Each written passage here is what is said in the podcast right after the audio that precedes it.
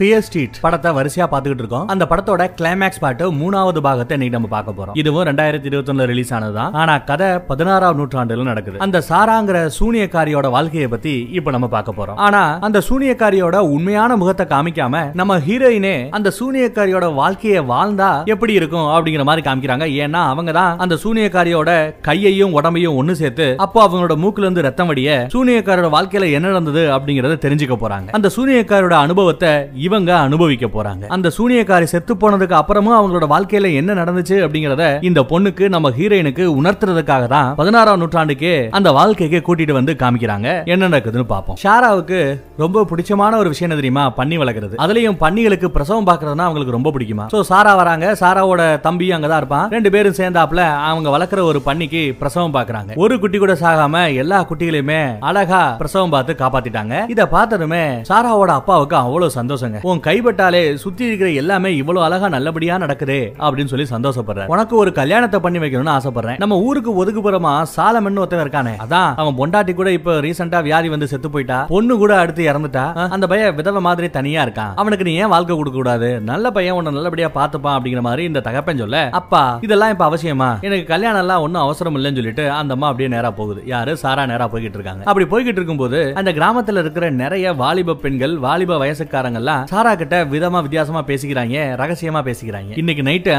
இன்னைக்கு நைட்டு அந்த மாதிரியே பேசிட்டு இருக்காங்க. என்னன்னா இன்னைக்கு நைட்டு இந்த கிராமத்துல இருக்கிற வாலிப பசங்களும் பொண்ணுங்களும் ஒண்ணு சேர்ந்து ஏதோ ஒரு விழா மாதிரி ஒரு ஃபங்க்ஷன் நடத்துவாங்களாம் கொண்டாடுவாங்களாம். நல்ல சரக்கு தண்ணி என்ஜாய்மெண்ட்னு எல்லாமே இருக்கும் போல. அதே சமயம் அங்க அந்த ஊரோட ஃபாதரியாரு இருக்காருங்க. அந்த ஃபாதரியாரு கிட்ட ஒரு தங்கச்சி பேச வர அக்கா ஐயோ அதெல்லாம் பேசக்கூடாது. ஆம்பளை பசங்க எல்லாம் பேசக்கூடாது. அப்படி இப்படின்னு திட்டிட்டு தங்கச்சி விறுவிறுன்னு கூட்டிட்டு போறாங்க இங்க எல்லாருமே பார்த்த உருவங்களாவும் பார்த்த கேரக்டராவுமே இருக்கும். கன்ஃபியூஸ் பண்ணிக்காதீங்க. எல்லாமே சும்மா ஒரு கற்பனை.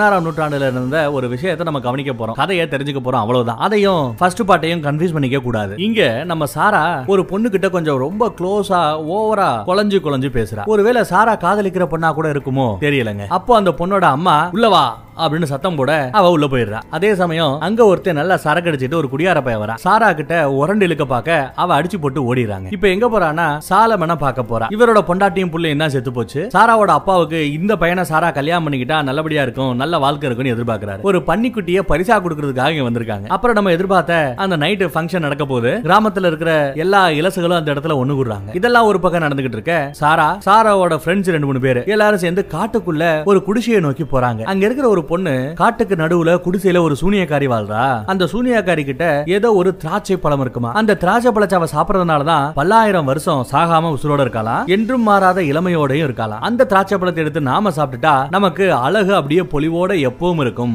அப்படின்னு நம்புது அந்த பொம்பளை. அதை நம்பிதான் கூட நம்ம சாராவையும் கூட்டிட்டு வந்து அந்த திராட்சை பழத்தை எடுக்கிறதுக்காக வராங்க. ஆனா இங்க வந்து பார்த்தா சூனியக்காரி அங்க இல்லங்க. அவங்க எல்லாம் திராட்சை பழத்தை தேடிக்கிட்டு இருப்பாங்க. நம்ம ஹீரோயினும் அங்க இருக்கிற ஒரு புக்கை படிக்கிறா. அந்த புக்ல தான் சாத்தானை எப்படி வழிவிடுவது சாத்தானுக்கு எப்படி பலி கொடுப்பது. பலி கொடுத்ததுக்கு அப்புறம் சாத்தான் கிட்ட நமக்கு வேண்ட விஷயத்த எப்படி கேட்கணும்? கேட்டதும் அந்த சாத்தான் எப்படி அந்த வேலையை செய்யும்? அப்படிங்கிற நிறைய விஷயங்களை போட்டிருக்குங்க. அதையெல்லாம் அவ பாத்துக்கிட்டு இருக்கும்போது அந்த குடிசைக்கு சொந்தக்காரி சூனியக்காரி உள்ள வரா. ஏன் இடத்துக்குள்ளேயே வந்து ஏன் பொருளையே தொட்டு பாக்குறியா அந்த புக்ல மட்டும் உன்னோட ரத்தம் படிஞ்சா என்ன ஆகும் தெரியுமா? அப்படி இப்படி மிரட்டிட்டு இருக்க. கூட வந்த ஃப்ரெண்ட்ஸ் எல்லாம் உள்ள வந்துறாங்க. ஓடுங்க இனிமே இந்த பக்கம் வராதீங்க ஓடுங்கன்னு எல்லாத்தையும் விரட்டி விட்டுருது அந்த சூனியக்காரி. இவங்களும் ஓடி வந்து ரொம்ப சந்தோஷத்தோட கையை நிட்டுறாங்க. என்னடா அப்படின்னு பார்த்தா அந்த சூனியக்காரியோட குடிசையில இருந்து அந்த திராட்சை பழங்களை திருடிட்டு வந்துருச்சு உடனே எல்லா பேரும் ரொம்ப ஆர்வத்தோட அந்த திராட்சை பழத்தை எடுத்து சாப்பிட்டுட்டு இருக்காங்க. ஏதோ இளம கிடைக்க போகுதுன்னு நினைப்பு பட் ஒண்ணும் கிடைக்காது. எல்லாம் செம போதையில தெரியுது அங்க ஒருத்தன் சாராவுக்கு ரொம்ப பிடிச்ச ஒரு பொண்ணு இருப்பா இல்லையா? அந்த பொண்ணுகிட்டயே தப்பா நடக்க பார்க்க சாரா போய் அவனையே அசிங்கப்படுத்தி விட்டு அந்த பொண்ணை கூட்டிட்டு தனியா ஓடி போவா.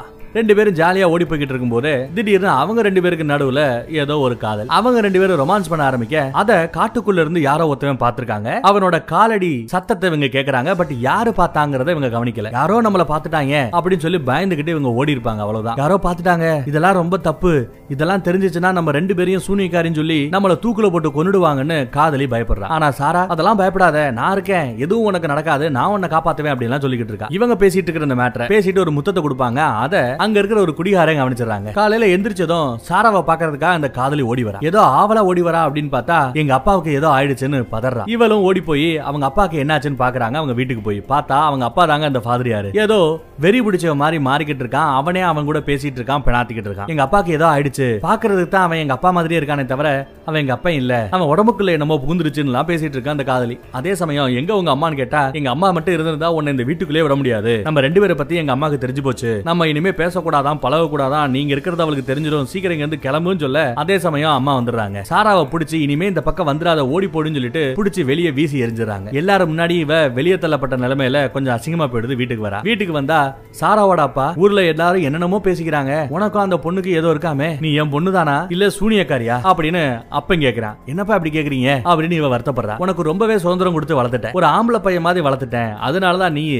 ஒரு பொம்பளை புள்ள மேல ஆசைப்படுற அப்படின்னு அவரு திட்டுறாரு பொண்ணு. அவ வீட்டுக்கு சாப்பாடு ஏதோ வாங்கிட்டு வந்திருப்பா நிறைய சமைச்சு வச்சிருப்பா எல்லாமே திடீர்னு அழுகி போகுதுங்க. எல்லாமே பூசானம் பிடிச்சு போகுது எல்லாம் தப்பு தப்பா நடக்குது. சரி அவ ஆவலா ஆசையா வளர்த்த அந்த பண்ணிக்கு அந்த பண்ணி போட்ட குட்டியை அந்த தாயே தின்னுடுச்சுங்க. எப்படி? ஒரு ஆறு ஏழு குட்டி போட்டிருக்கும். அந்த குட்டிக எல்லாத்தையுமே பெத்த தாயே அந்த தாய் பண்ணியே தின்றுருக்கு. இதை கேள்விப்பட்டதும் பயங்கர கோபம் வருது நம்ம ஹீரோயினுக்கு. எட்ரா கோடாரியா அப்படின்னு சொல்லி கோடாரிய வாங்கி குழந்தைகளையே தின்ன அந்த தாய் பண்ணிய வெட்டு வெட்டுன்னு வெட்டி சாடிச்சுறாங்க இந்த குடும்பம் பத்தாதுன்னு நம்ம ஹீரோயின் நடந்து வந்தா ஹீரோயினை சுத்தி இருக்கிற எல்லா பேரோட சாப்பாடு சாப்பாடும் கெட்டு போகுது இது யதார்த்தமா நடக்குதா? இல்ல நம்ம ஹீரோயின் பக்கத்துல வரதுனால நடக்குதா அப்படிங்கிறது தெரியலங்க. ஆக மொத்தம் அந்த கிராமத்துல நடக்கிற எதுவுமே சரியில்லை. எல்லாமே தப்பு தப்பா நடக்குது. அவங்க குடிக்கிற குடிதண்ணி இருக்கிற ஒரு கிணறு. அந்த கிணத்துக்குள்ள என்னமோ மாட்டி கிடக்கும். அது என்னன்னு சொல்லிட்டு இவங்க கஷ்டப்பட்டு உள்ள இருந்து வெளியே எடுப்பாங்க. என்னன்னு பார்த்தா சாரா ஆசை ஆசையா வளர்த்த அவங்க வீட்டு நாய் இங்க உள்ள விழுந்து கிடக்கு செத்து போய் கிடக்கு. நம்ம ஊருக்கு யாரோ சாபம் கொடுத்துட்டாங்க. நம்ம ஊர்ல எல்லாமே தப்பு தப்பா நடக்குதுன்னு பேசிட்டு இருப்பாங்க. அடுத்த நாள் காலையில அந்த ஊருக்கு ஒதுக்குப்புறமா சாலமன் ஒருத்தவர் வாழ்ந்துகிட்டு இருப்பாப்ல. அதான் சாராவுக்கு பார்த்த மாப்பிள்ள. அவர் வீட்டுக்கு வந்து என்ன கட்டிக்கிரியா வச்சுக்கிட்டு இருக்கான்னு கேட்க நம்ம சாரா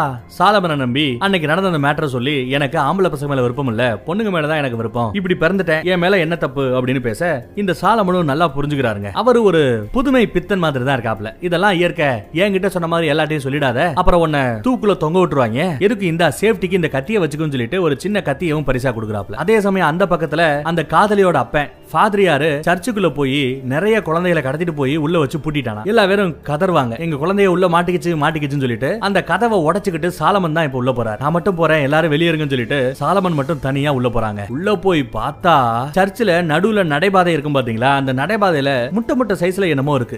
என்னடான்னு இன்னும் உத்து பார்த்தா எல்லாம் கண்களுங்க. ஃபாதரியார காமிக்கிறாங்க. ஃபாதரியாரு அவரே அவரோட கண்ணை நோண்டி எடுத்திருக்காரு. யோ நீ கடத்தின குழந்தைகள்லாம் எங்கேயான்னு பார்த்தா ஒரு பத்து பதினஞ்சு குழந்தைங்க கண்கள் நோண்டப்பட்ட நிலையில செத்து போய் கிடக்காங்க.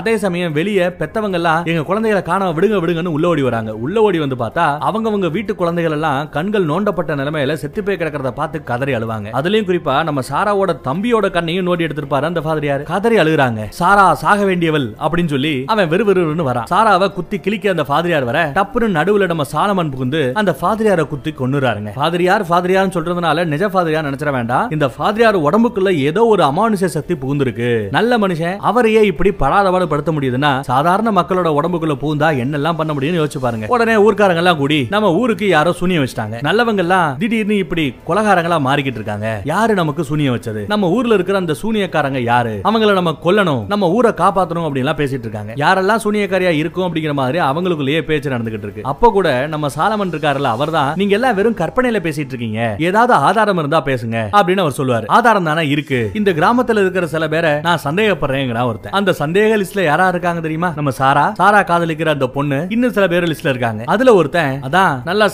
சரக்கடிச்சிட்டு காட்டுக்கு நடுவில் என்ஜாய் பண்ணிட்டு இருக்கிற சமயத்துல சாராவோட காதலிய ஒருத்தன் உரண்டலுக்க போக சாரா கோபத்துல அவனை அசிங்கப்படுத்தி விட்டுருவா எல்லாரும் முன்னாடியும். அவன் இப்போ இதாண்டா சான்ஸ்னு சொல்லி நான் பார்த்தேன். அந்த சாராவும் பாதிரியாரோட பொண்ணும் ஒன்னா இருக்கிறத நான் பார்த்தேன். அவங்க தான் சூனியக்காரங்க. அவங்கள தான் நம்ம கொல்லணும் தூக்குல போடணும்னு பேசுறான். ஒரு ஆளு சொல்ல ஆரம்பிச்சதும் நான் பார்த்தேன் நான் பார்த்தேன்னு சொல்லி வரிசையா எல்லா பேருமே சொல்ல ஆரம்பிக்கிறாங்க. ஏதோ எல்லா பேரும் நம்ம சாரா தான் சூனியக்காரிக்கிற மாதிரி அவளையும் அவ காதலிக்கிற அந்த பொண்ணையும் தான் சொல்லிக்கிட்டு இருக்காங்க. அவங்க ரெண்டு பேரும் தப்பா நடக்கிறதுனாலதான் அவங்க ரெண்டு பேரும் சூனியம் பண்றதுனாலதான் நம்ம கிராமம் இப்படி இருக்குன்னு சொல்லி அவங்க ரெண்டு பேரையும் பிடிக்கணும்னு பேசிட்டு இருக்க இவங்க அதை கேட்டு அங்கிருந்து தப்பிச்சு ஓடுவாங்க. அப்படி ஓடிக்கிட்டு இருக்கும்போது காதலி கீழே விழுந்துருவா. நிக்காத ஓடு ஓடுன்னு காதலி சாராவை பார்த்து சொல்ல சாரா நேரா ஓடிடுறாங்க காட்டுக்குள்ள ஓடிடுறா. கையில கிடைச்ச அந்த காதலிய புடிச்சு ஒரு வீட்டுக்குள்ள அடைச்சு வச்சுட்டு தப்பிச்சு போன சாராவை தேடி இந்த கிராமமே அலையுதுங்க. தான் அப்ப கிட்ட ஹெல்ப் கேட்கலான்னு பார்த்தா அவரு குடிச்சு விட்டு ஹாயா படுத்து கிடப்பாப்ல. அதுக்குள்ள ஊர்க்காரங்க வர அவங்க கிட்ட இருந்து ஒளிஞ்சுக்கிட்டே எஸ்கேப் ஆகி அவங்களுக்கே டிமிக்கி கொடுத்துட்டு காதலியை எங்க ஒளி வச்சிருக்காங்களோ அந்த இடத்துக்கு வந்துடுறா. உள்ள பார்த்தா சங்கிலிகளால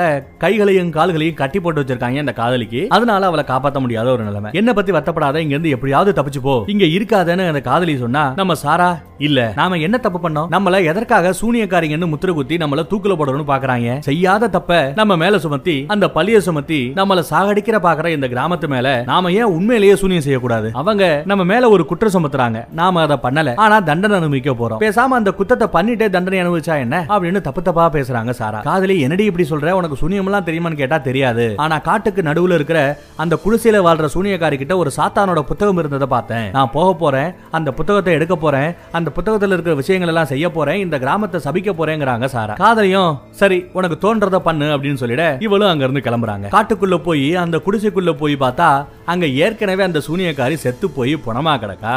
அங்க இவ தேடி வந்த அந்த சாத்தானோட புத்தகமும் அங்க இல்ல. மிரண்டு போய் அங்க இருந்து தெரிச்சு ஓடி வருவாங்க. இப்ப நம்ம ஹீரோயின்க்கு இப்ப நம்ம சாராவுக்கு எங்க போறதுன்னே தெரியல. எங்க தெரியுமா கடைசியா போறா? கடைசியா ஊருக்கு ஒதுக்குவரமா இருக்கிற சாலமனோட வீட்டுக்கே போய் என்ன காப்பாத்துங்க. என்ன இந்த மாதிரி தப்பா சொல்றாங்க. என்ன சூனியக்காரிங்கன்றாங்க. அப்படின்ற மாதிரி எல்லாம் பேசுவா. நான் காட்டுக்குள்ள அந்த சூனியக்காரியோட குடிசைக்கு கூட போனேன். அங்க போய் பார்த்தா அந்த சூனியக்காரியும் செத்து போய் கிடக்கா. யாரோ அவளை கொன்னுட்டாங்க. அவ கிட்ட இருந்த ஒரு மாந்திரிக புத்தகத்தையும் ஆட்டைய போட்டாங்கன்றதெல்லாம் சொல்ல அதே சமயம் ஊர்க்காரங்க இந்த வீட்டுக்கே இவளை தேடி வந்துறாங்க சாலமே ரொம்பவே நல்ல மனுஷன். அவன் மேபி இந்த பொண்ணை காப்பாத்தி வீட்டுக்குள்ள வச்சிருக்கலாம் நினைச்சுக்கிட்டு தான் ஊர்க்காரங்க விரட்டிட்டு வராங்க. அவங்க கிட்ட இருந்து இந்த பொண்ணை காப்பாத்துறதுக்காக சரி பின்னாடி போய் ஒளிஞ்சுக்கோன்னு சொல்லிட்டு பின்னாடி பின்னாடி ஒரு ரூம்ல ஒளி வச்சிருவான். அவளும் உள்ள போய் ஒளிஞ்சுப்பா. தேடி வந்தவனுங்கள ஒருத்தன் வீட்டுக்குள்ளேயே வந்து தேடிக்கிட்டு இருப்பான். மீதி ஆட்கள் எல்லாம் ஜன்னல் வழியா தேடி பார்த்துக்கிட்டு இருப்பாங்க. அதுல ஒருத்தன் நம்ம சாரா ஒளிஞ்சுக்கிட்டு இருக்கிற அந்த ஜன்னலை எட்டி பார்க்க வர ஐயோ அவங்க கிட்ட மாட்டிட கூடாதுன்னு சொல்லிட்டு தவந்து தவந்து போய் அங்க கீழே ஒரு இடத்துல ஒளிஞ்சுப்பா. அங்க ஒரு சின்ன ரகசிய கதவு மாதிரி ஒண்ணு இருக்கும். அந்த கதவுக்குள்ள இறங்கி அந்த வீட்டுக்கு கீழேயே அண்டர் கிரவுண்ட்ல ஒரு பள்ள மாதிரி இருக்கும். அந்த பள்ளத்துக்குள்ள போய் சேஃபா ஒளிஞ்சுக்கிறாங்க. நல்ல வேலை ஜன்னல் வழியா பார்த்தவங்க யாருக்கிட்டயுமே அவ கண்ணுல படாம எஸ்கேப் ஆயிட்டா. அதே சமயம் ஒருத்தன் வீட்டுக்குள்ள வந்து அந்த ரூமுக்குள்ளேயும் தேடி பாப்பேன்னு அடம்பிடிக்க அவனை பிடிச்சி வெளியே வீசி எரிஞ்சிடறாப்ல சாலமன். ஹீரோயின் இப்ப கீழே வந்துட்டா கீழே போய் சுத்தி முத்தியும் பார்த்தா அங்க நிறைய வினோதமான பொருட்களா கிடக்குங்க. இன்னும் கொஞ்சம் தூரம் தள்ளி போய் பார்த்தா அங்க ஒரு தீ பந்தம் எரியுது. அந்த தீ பந்தத்தை வச்சு என்ன நடக்குதுன்னு பாக்குறாங்க பார்த்தா ஒரு ஆட்டோட தலையை வெட்டி வச்சிருக்கான். நடுவுல நட்சத்திரம் மாதிரி ஏதோ ஒண்ணு வரைஞ்சு வச்சிருக்கான். அதுக்குள்ள ஏதோ ஒரு ரத்தம் ஓடிக்கிட்டு இருக்கு. அந்த இடத்துல தான் காட்டுக்கு நடுவுல இருந்த அந்த சூனியக்காரி கிட்ட இருந்த சாத்தானோட புத்தகம் எப்படி சூனியம் பண்ணணும்னு எழுதி இருக்கிற அந்த புத்தகம் இங்க கிடக்குங்க. இந்த சாலமனோட வீட்டு பாதாளத்துல கிடக்கு. அரண்டு போரா பார்த்து. அதே சமயம் சாலமன் வரா. அட பாவி நீயா? நீயா இந்த பாவத்தை பண்ணிட்டு இருக்கிறது அப்படின்னு அவ கேட்க அப்ப தாங்க அந்த பிளாஷ்பேக்க காமிக்கிறாங்க. இவன் தான் அந்த சூனியக்காரிய கொண்டு புத்தகத்தை ஆட்டைய போட்டிருப்பான். புத்தகத்துல இருக்கிற அந்த மந்திரங்களை படிக்க ஆரம்பிக்க அந்த நட்சத்திர கோடு தானா விழுகுது. எல்லா பிளாஷ்பேக்கும் இப்பதாங்க காமிக்கிறாங்க. துரோகி அப்படின்னு நம்ம சாரா சொல்லும்போது சாராவோட அந்த உண்மையான முகத்தை இந்த இடத்துல தான் காமிப்பாங்க. அப்படியே சாராவோட முகம் மாறி உண்மையான சாராவோட முகத்தை காமிப்பாங்க. இங்க அவன் அந்த புக்கை படிச்சு பயங்கரமா சூனிய வேலை பார்க்க ஆரம்பிக்க. அவனுக்கு எதுக்க? பூமிக்குள்ள இருந்து ஒரு இதயம் துடிச்சிட்டு வெளிவர மாதிரி ஒரு சாக்கடை மாதிரி ஏதோ ஒண்ணு மேல வரும். அது துடிக்கவும் செய்யும். எல்லாத்துக்கும் காரணம் நீயா அப்படின்னு சாரா கேட்டா நான் தான். ஆனா இன்னும் உனக்கு பிடிச்ச அதே சாலமன் தான். உனக்கு எதுவும் நடக்காம நான் பாத்துப்பேன் எவ்வளவோ தடவை கடவுளை கும்பிட்டோம். நம்ம கேட்டது கிடைச்சதா? ஆனா ஒரே ஒரு தடவை தான் நான் சாத்தான கும்பிட்டேன். கேட்டதை கொடுத்துட்டாரு அப்படிங்கிறாரு இந்த சாலமன். நான் கேட்டது கிடைக்கணும்னா சாத்தானுக்கு பலி கொடுக்கணும். நான் மனசுல ஒரு ஆளோட பேரை நினைச்சு அந்த சாத்தானை கும்பிட்டா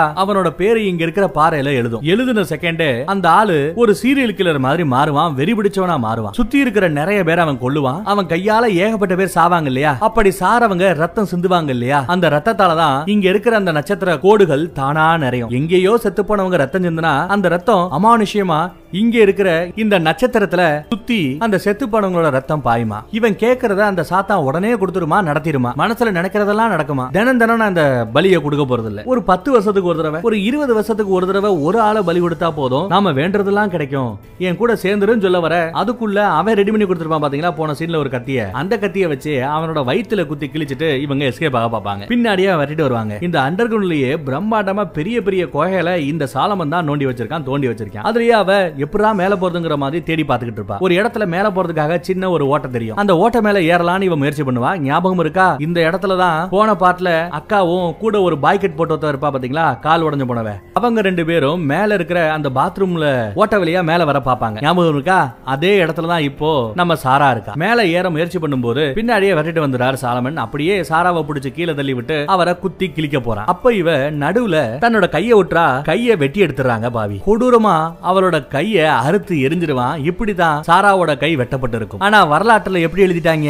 இவளோட கையை இவளே வெட்டிடுவாளாம். அந்த கைய சாத்தானுக்கு படையல் வச்சாலாம் அதனால இவளுக்கு சாகா வர சாத்தான் கொடுத்தாங்களாம். இப்படி எல்லாம் புறணிய கிளப்பி விட்டுருப்பாங்க. ஆனா அவ கை இந்த சாலமனால தான் வெட்டப்பட்டு இருக்கும் அப்பயும் இவ பயப்படலையே. கை வெட்டப்பட்டு பிக்கப்பட்ட நிலைமையிலையும் போராடுவா. அவனை அடிச்சு போட்டுட்டு அங்க இருந்து எஸ்கேப் ஆவா. கையில ரத்தம் சொட்டக்கூடாதுன்னு சொல்லி கையில கட்டு போட்டுட்டு அப்படியே மேல ஏற முயற்சி பண்ணுவா. இன்னொரு இடத்துல மேல போறதுக்கு ஒரு வழி இருக்கும். அந்த வழியா போய் ஒரு வழியா மேல வருவாங்க. என்னத்தையோ பிச்சு எரிஞ்சுக்கிட்டு மேல வருவா. ஆனா அந்த இடம் ஒரு சர்ச் சர்ச்சுக்கு கீழேயே அந்த குகையெல்லாம் கட்டி வச்சிருக்காரு அந்த பாவி. சர்ச்சில் வந்தாச்சு மேல ஏறியாச்சு. கொஞ்ச தூரம் மேல வந்து அந்த கதவை திறந்துட்டு சுத்தி இருக்கிற மக்களை பார்த்து யார் அந்த உண்மையான சூனியக்காரங்கிறத சொன்னா போதுங்க. அதுக்காக மேல வருவா? மேல வந்து அவ சொல்ல வாயெடுக்க அதே சமயம் இதே வழியில பின்னாடி வந்த நம்ம சாலமன் இவளோட கழுத்தை புடிச்சு சூனியக்காரிய புடிச்சு இழுத்துட்டு வந்துட்டேன்னு சொல்லி முன்னாடி தள்ளி விடுவாங்க. ஆடா பாவி எங்க இவ உண்மையை சொல்லிடுவான்னு சொல்லி அவன் முந்திக்கிட்டு சூனியக்காரிய நான் புடிச்சிட்டேன் நான் புடிச்சிட்டேன்னு கத்த அந்த கிராம மக்களோ இந்த பொய்ய நம்பி அவளையும் அந்த காதலையும் தூக்குல தொங்க வர்றதுக்காக புடிச்சு இழுத்துட்டு வந்துட்டாங்க. ஆலமரத்துக்கு கீழே நிப்பாட்டி நீங்க பண்ண அந்த தப்ப ஒத்துக்கங்க. ஒத்துக்கிட்டீங்கன்னா உடனே தூக்கு. இல்லையா? கொடூரமா கொல்லுவோம் அப்படிங்கிற மாதிரி மிரட்டிக்கிட்டு இருக்க அங்க நம்ம சாரா தன்னோட காதலிய பாக்குறா. பாத்துட்டு அவ இந்த காதலிக்கு கொடுத்த அந்த வாக்கு இப்ப ஞாபகம் வருதுங்க. எனக்கு என்ன நடந்தாலும் உனக்கு ஒண்ணு நடக்காம நான் பாத்துப்பேன் அப்படின்னு கொஞ்ச நேரத்துக்கு முன்னாடி வாக்கு கொடுத்திருப்பா. அதை காப்பாத்துறதுக்காக ஆமா என் மேல சுமத்தின குற்றங்கள் அனைத்துமே உண்மை. நான் தான் சூனியக்காரி நான் தான் சூனியம் பண்ணேன் நான் தான் இந்த கிராமத்தை சபிச்சேன். அதனாலதான் இதெல்லாம் நடந்துகிட்டு இருக்கு. நான் தான் இந்த பொண்ணை மயக்கினேன். இந்த பொண்ணா விருப்பப்பட்ட ஒண்ணு என் பக்கத்துல வரல. இவளை மயக்கி நான் பயன்படுத்திக்கிட்டேன். அப்படின்னு சொல்ல அப்ப அந்த பொண்ணு மேல எந்த பாவமும் இல்ல. அதான் வசியம் வச்சுட்டால அப்படின்னு சொல்லி அந்த காதலிய மன்னிச்சு விட்டுட்டாங்க. என்ன கொள்ளுங்க அப்படின்னு அவளே வழிய வந்து நிக்கிறாங்க. உடனே அந்த சாலமன் வரான். சாராவோட கழுத்துல அந்த தூக்க மாட்டுறாங்க. இவங்க ரெண்டு ரெண்டு பேரும் பக்கத்துல நின்று பேசிட்டு இருக்காங்க. என்ன பேசிட்டு இருக்காங்கிறது கிராம மக்களுக்கு கேட்காது. அவளோட உடம்புல ஒரு பூட்டையும் மாற்றான் கழுத்துல தூக்கு கயிறையும் மாற்றான் அப்போ அவ பேசுறா என்ன கொண்டுட்டேன்னு நீ சந்தோஷப்படாத. என்ன தூக்குல மாட்ட போறேன்னு பெருமை பீத்திக்காத. இன்னைக்கு நான் சாகலாம். இன்னைக்கு இந்த உண்மை சாகலாம். ஆனாலும் என்னைக்காவது ஒரு நாள் இந்த உண்மை தானா மேல வரும். அந்த உண்மையே உன்னை பழி வாங்கும். அப்படின்னு அவ கடைசி வார்த்தையை சொல்லிட்டு அப்படியே அங்க அந்த கிராம மக்களால தூக்குல தொங்க விடப்பட்டு செத்து போறா.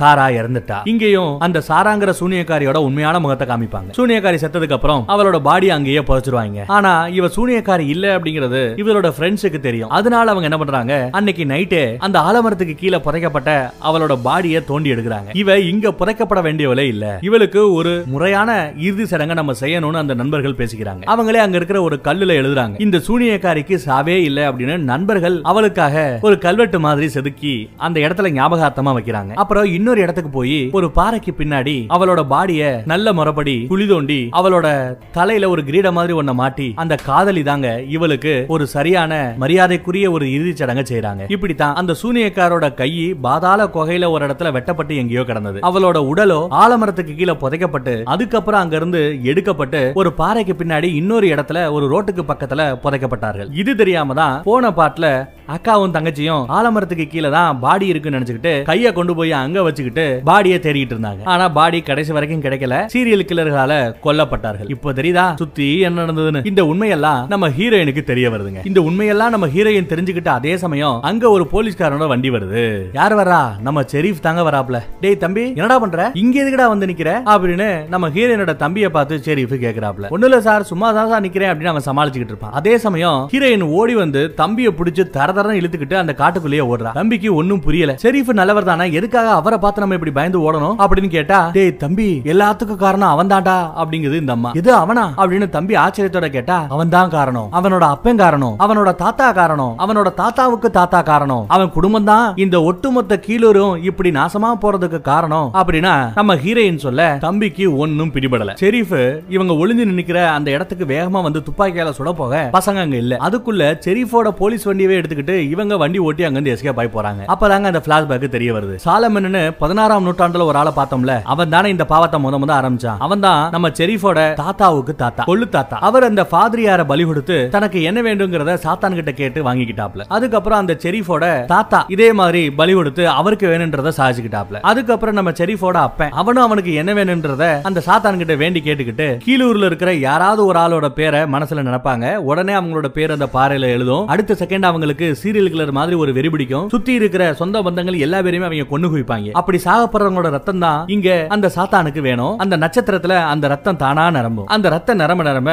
இவங்க வேண்டது கிடைக்கும். இப்படி தாங்க நம்ம செரீஃப் உண்மையிலேயே ஒரு பெரிய செரீஃபா ராப்ல ஒரு சாதாரண போலீஸ்காரர் வந்து செரீஃபா பதவி உயர்வு அவருக்கு கிடைக்குது. செரீஃபோட அண்ணன் ஒரு சாதாரண அரசியல்வாதியா இருந்தவர் இப்போ சுத்தியூர்ல எல்லா ஜில்லாவுக்குமே அவர் தான் மேயரா வராரு. இப்படி அந்த சாலமன்றவன் ஊருக்கு ஒதுக்குப்புறமா வாழ்ந்தான் இல்லையா? அவன் கல்யாணம் பண்ணி புள்ள பெப்பான் தன்னோட மூத்த பையனுக்கு இந்த ரகசியங்கள் எல்லாத்தையும் சொல்லி கொடுத்துரு. அந்த புக்கையும் கொடுத்து இப்படிதான் நீ சாத்தான வழிபடணும்னு சொல்லி கொடுத்துருவாங்க. சாலமனோட மூத்த பையன் இதெல்லாம் கத்துக்கிட்டு அவனுக்கு வேண்டதெல்லாம் சாத்தான் கிட்ட வேண்டி வாங்கிப்பான் பலியும் கொடுப்பான். இப்படி பலி கொடுக்கறதுக்காகவே அவங்க நம்ம கீழூர் கிராமத்தை பயன்படுத்துறாங்க. கீழூர் கிராமத்துல இருக்கிற வேண்டப்படாதவங்களோட பேரெல்லாம் மனசுல நினைச்சு சாத்தான கும்பிட அவங்களுக்கு அந்த சீலியர் கிளர் வியாதி பிடிச்சிரும். அவங்களும் நிறைய தடவை கல்யாணம் பண்ணிப்பாங்க நிறைய தடவை பிள்ளைய பத்துப்பாங்க. அவங்க குடும்பம் நல்லா இருக்கணும்னு சொல்லி நிறைய பேரை பலியும் கொடுப்பாங்க. இப்படி இவங்க செஞ்சு செஞ்சு செஞ்சு மேலூர் கிராமங்கிற ஒரு கிராமத்தையே உருவாக்கிட்டாங்க. அதனாலதான் அந்த கிராமம் பயங்கர செழிப்பா எல்லா வளத்தோட சந்தோஷமா இருக்கும். சொல்ல போனா இந்த மேலூர் கிராமத்துல ஒரு குற்றம் கூட நடக்காதான் குற்றமே இல்லாத ஒரு ஊருனா அந்த மேலூர் கிராமம் தான் சொல்லி அமெரிக்க குடியரசுத் தலைவர் இந்த கிராமத்தை பாராட்டி இருக்காராம் அதே சமயம் பக்கத்துல இருக்கிற இந்த கீழூர் கிராமம் தான் அமெரிக்கால இருக்கிற கிராமத்திலேயே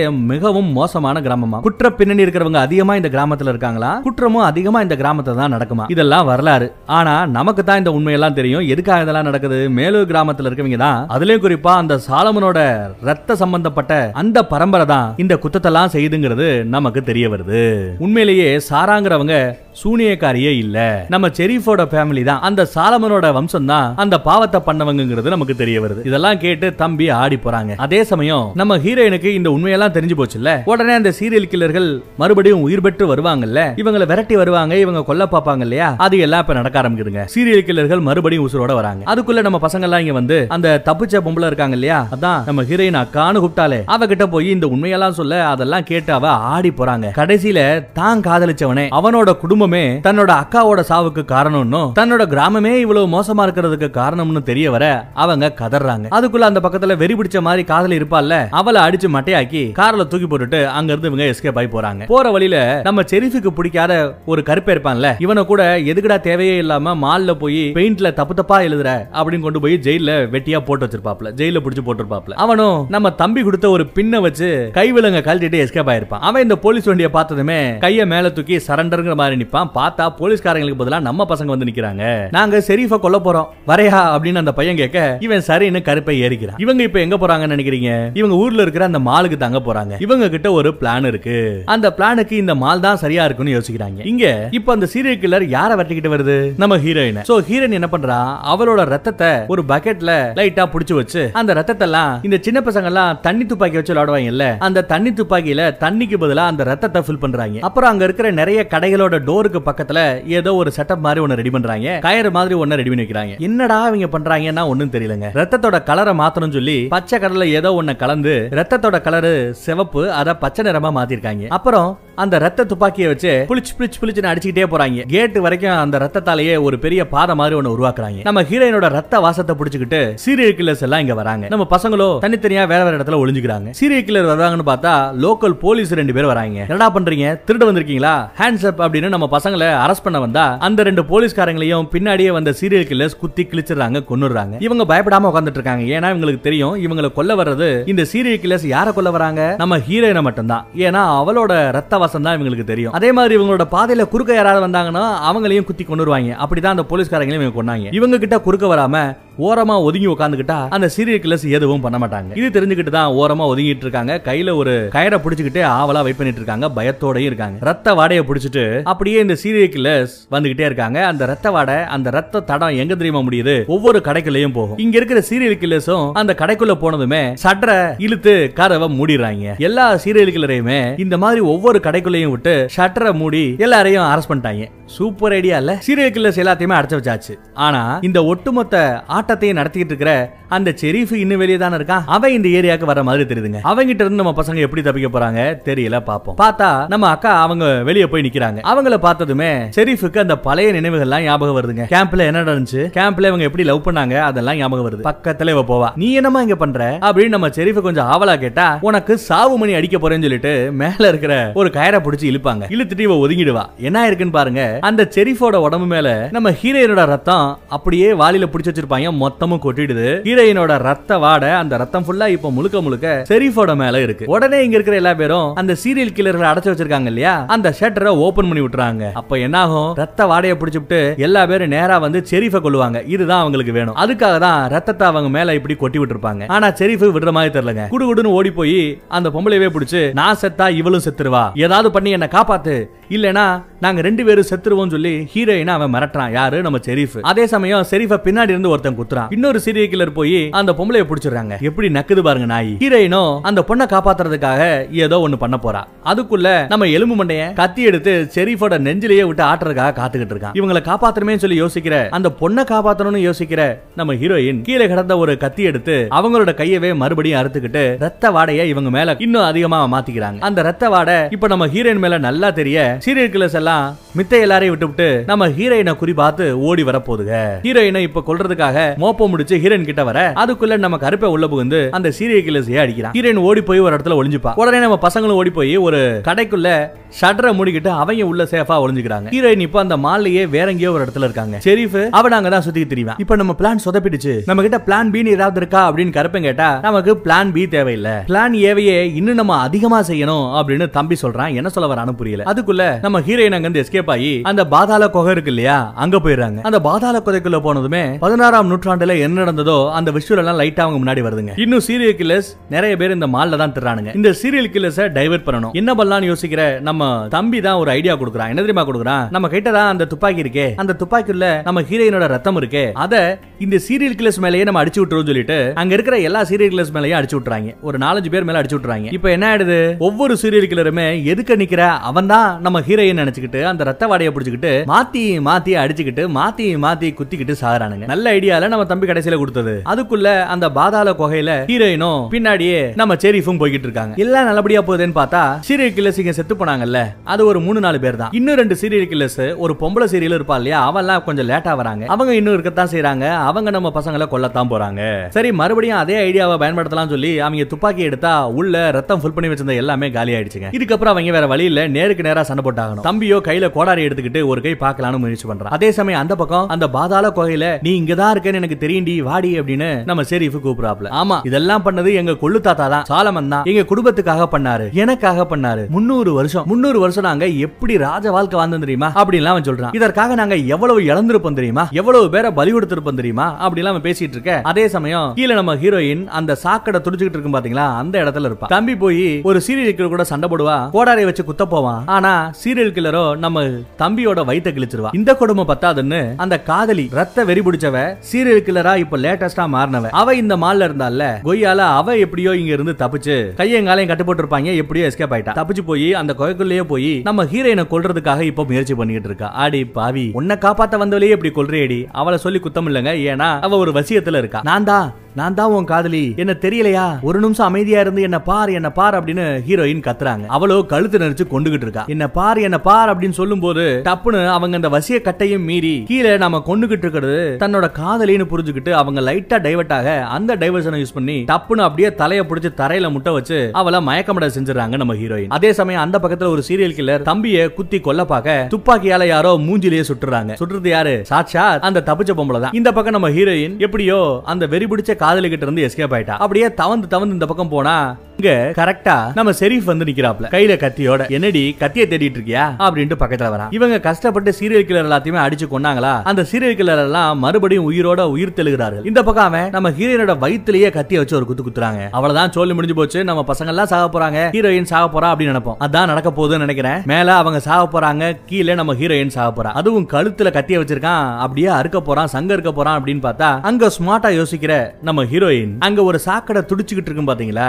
அதுக்குள்ள அதுக்குள்ளேயே இந்த செரிஃபோட கைய கொண்டு போய் டப்புன்னு வச்சிருவாங்க. கை வச்சது என்ன ஆகும் பதினாறாம் நூற்றாண்டுல இருந்து அந்த உண்மையான சூனியக்காரிக்கு என்ன நடந்துச்சு அப்படிங்கிற மேட்ரு அப்ப இருந்து இப்ப வரைக்கும் எல்லாமே அவனுக்கு தெரிய வரும். எவ்வளவு பேர் செத்து போயிருப்பாங்க அந்த எல்லா கதையும் அவனுக்கு தெரிய வரும். டப்புனு அவன் கையெடுப்பான். பார்த்தா அந்த குகையில இருந்து அவனுக்கு ஒரு அசரீதி கேக்குங்க. உண்மையே உன்னை கொல்லும் உண்மையே உன்னை கொல்லும் அப்படின்னு ஒரு சத்தம். என்றைக்காவது ஒரு நாள் உண்மை வெளிவரும் வெளிவரும்னு ஒரு சத்தம். என்ன விட்டுரு என்ன விட்டுருன்னு அவன் கதறிக்கிட்டே ஓடுவான். அப்படி போகும்போது இதுவரைக்கும் செத்து போன நிறைய பேரோட ஆவிங்க அங்க நிக்க நிக்கிற மாதிரி தெரியும். அதுலயும் குறிப்பா பதினாறாம் நூற்றாண்டுல வாழ்ந்த அந்த சாராவோட மூஞ்சிய கடைசியா அவன் பாக்குறாங்க. மேல அந்த சீரியல் கிளர்ஸ் எல்லாம் நம்ம பசங்களை கொல்ல வர கீழே அந்த உண்மையான சாரா அப்படியே கையில இருக்கிற கத்திய வச்சு சதக்குன்னு நம்ம செரீஃபோட கண்ணுலயே ஒரு குத்து குத்துவா பாருங்க. டப்பு டப்பு டப்புன்னு மேல இருக்கிற சீரியல் கிளர் எல்லாம் மறைஞ்சிருவாங்க. கண்ணை குத்தி கிழிக்கிறது உண்மையிலேயே யாருன்னு பாருங்க. சாச்சா நம்ம ஹீரோயின் தான். அவன் அந்த சாக்கடையை தொட்டதும் இதுவரைக்கும் பலியிடப்பட்ட எல்லா பேரோட ஆவியையும் அவன் பார்ப்பான். அப்படியே அவன் நிலை தடுமாறுவான் அந்த டைவர்ஷனை யூஸ் பண்ணி தான் நம்ம ஹீரோயின் அவனோட கண்ணுலயே விட்டு ஆட்டி சாகடிச்சிடறா.